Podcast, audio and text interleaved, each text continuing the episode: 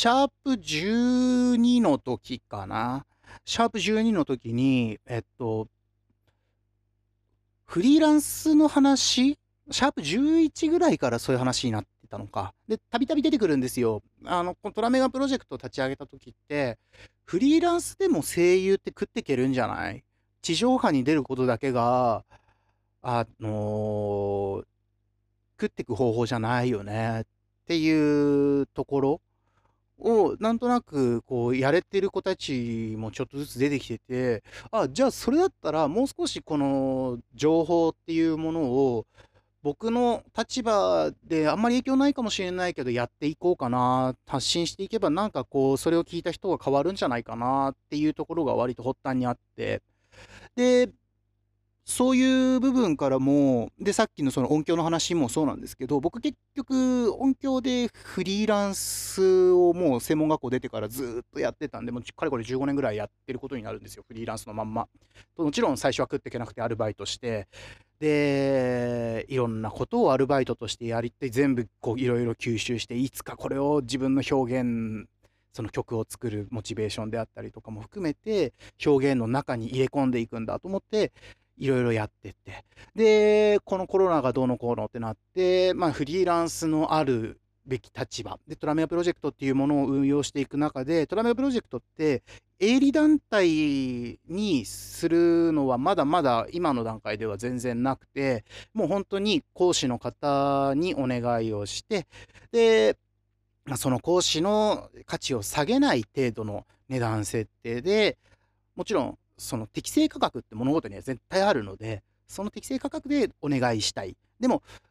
実際問題、企業が呼ばない限りは赤字なわけですよ。だからせめて場所代、講師代、その他スタッフの運用代、そういったものを、あの賄える状態ぐらいにはして、トントンにして、営利が目的ではなくて、あくまでもそういう活動をしたい活動を続けたいっていう人たちのサポートになるようにいろいろと働きかけをしていこうかなっていうただの任意団体の状態なんですね。まだ会社ではない状態なので。なのでこの任意団体のトラムプロジェクトに関してもそうなんですけどフリーランスっていうものその個人事業主フリーランス、まあ、個人事業主だと言っちゃえば一人の会社の社長っていう感覚にもなるのか。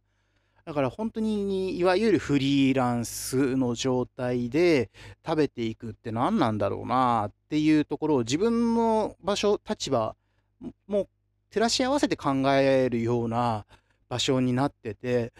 で、そんな中で音響も一応なんとか協会っていうのがあるんですよ。で、その協会員の方、たまたま一緒にお仕事させてもらって、あこういう協会があって、こういう案内送りますよって優しくそのメールとかね、すごい丁寧にいろいろ教えてくれて、送ってくださって、で、いろいろ資料を見てて、あ、協会入るってこういうメリットがあるんだなとか、こういうことができるんだなとか、なんかそういうのを眺めてて、で、それをやって、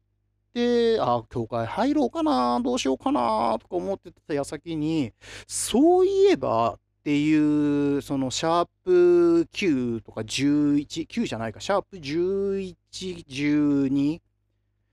あたりで喋っていたフリーランスの話っていうのをちょっと思い出して、もっと前にも一回フリーランスで食べてくってどういうことなんだろうっていう話をしてたと思うんですけど、改めて思った時に、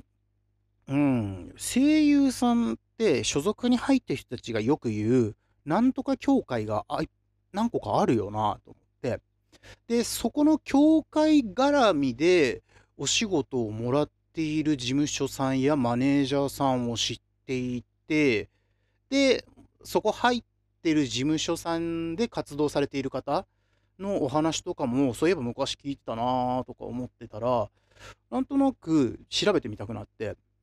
で、自分の教会の話なんかもほっぽり出して、そのトラメガーで誰かに伝えられる話ないかなっていうのも含めて調べてたら、あったんですよ。で、あったんですけど、なんとなく、うん、仕組みが分かった時に、あ、なるほど、こういうことをしていたらフリーランスって名乗ってしまうと、逆にお仕事がなくなっちゃう業界のバランスもあるんだなとか、なんかそういうところもあって、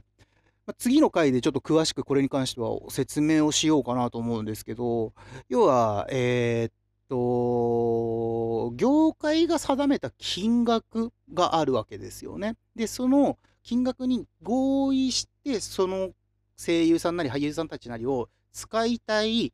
えー、大手の、まあ、制作会社さんなり、なんなり、音響会社さんなりがあるわけですよ。で、そこもまた協会同士で横でつながっていて、で、あの、もちろんそれが不正であったりとか悪いことであったりとかなくて、独禁法にもならないように、いろいろこう気を使ってね、外のお仕事はこういう形であれば受けられますよとか、そういったところも多分、ちゃんとルールを決めてるからこそ、それがお仕事にしてできてて成り立っってるような声優さん、俳優さんもいっぱいいて、逆にその業界に入ってるからこそ、あ、今度こういう仕事行くんですっていう単発のお仕事が積み重なっていい仕事になっていったりとか、あと多分声優目指してる人だとよく聞く、よく聞くのかなこれも聞いたことないっていう人がいるからびっくりするんだけど、ランカーっていう制度ね。この制度に関してもそこで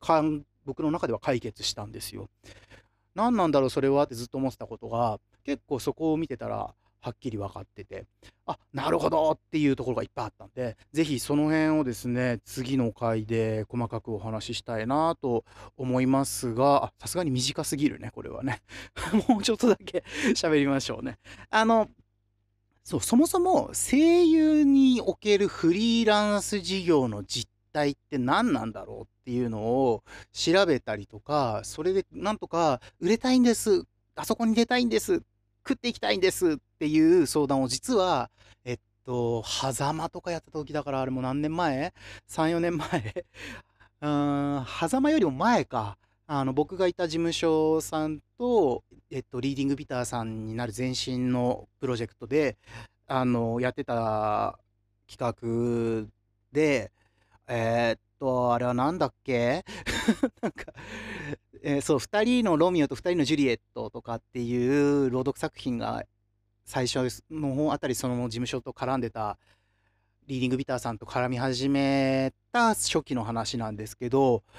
あの辺で、あのー、出てる子たちになんとなくヒアリングをしてたんですよ。アンケートを取らせてもらったりとか、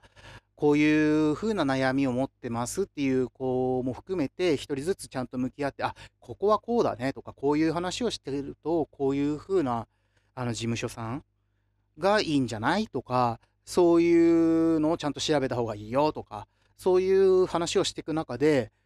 ディズニーに出たいとか、プリキュアに出たいとか、そういう子が結構やっぱいたんですよね。で、話を聞くと、どうやら養成所には入ってませんと。ただ専門学校でいろいろ基本は学んでます。で、専門学校出たら、えー、預かりになる。でも、そこの事務所の預かり、その専門学校直結の事務所さんの預かりっていう子もいれば、あの、全然ちっちゃい会社さんの一回預かりになったんですっていう子もいたりして、で、この説明が多分、シャープ11、シャープ12の時になかったんですけど、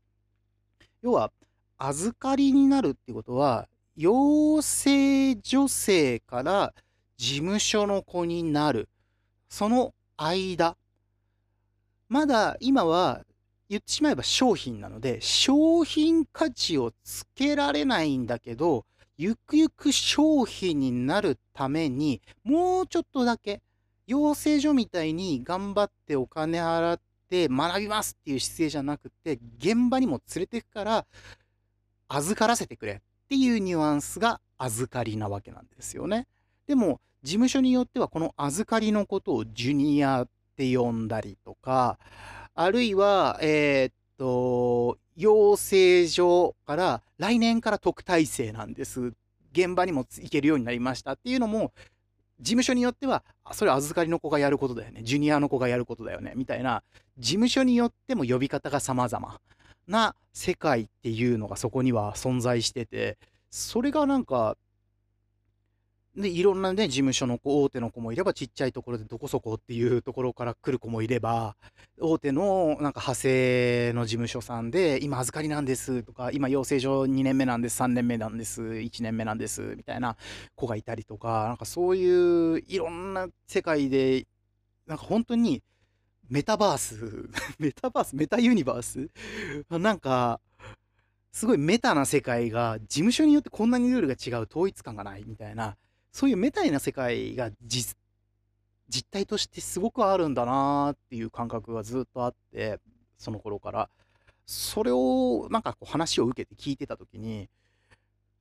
まあ僕もそのタイミングではまだちゃんと調べなかったんですけどなんとなくそのランカーの話とかは友達から聞いてたからあそういうことなんだなないなんか大変だなっていう話は聞いてたんですね。で、その当時の知識のまんま先入観も持ってたから、ああ、なるほど、事務所に入る、ランクつく、ああ、こういうメリット、こういうデメリットがあるんだ、みたいなのがすごくこうあったんですけど、いざ実際調べてみたら、あれ？意外と、あ、こういう活動、こういうクライアントとしたかった場合に関しては、ここにメリットがあるのか。こういうクライアントに関しては、あ、デメリットしかないじゃん、この事務所とこの協会入っちゃったら、みたいなのが大手でもやっぱあって、あ、そうかっていうところがいっぱい気づきがあったんですよ。それはもう本当にとあるページがすごく分かりやすかったので、ちょっとそのページをですね、次の回で紹介しようかなと思います。ここでまた1曲聴いてください。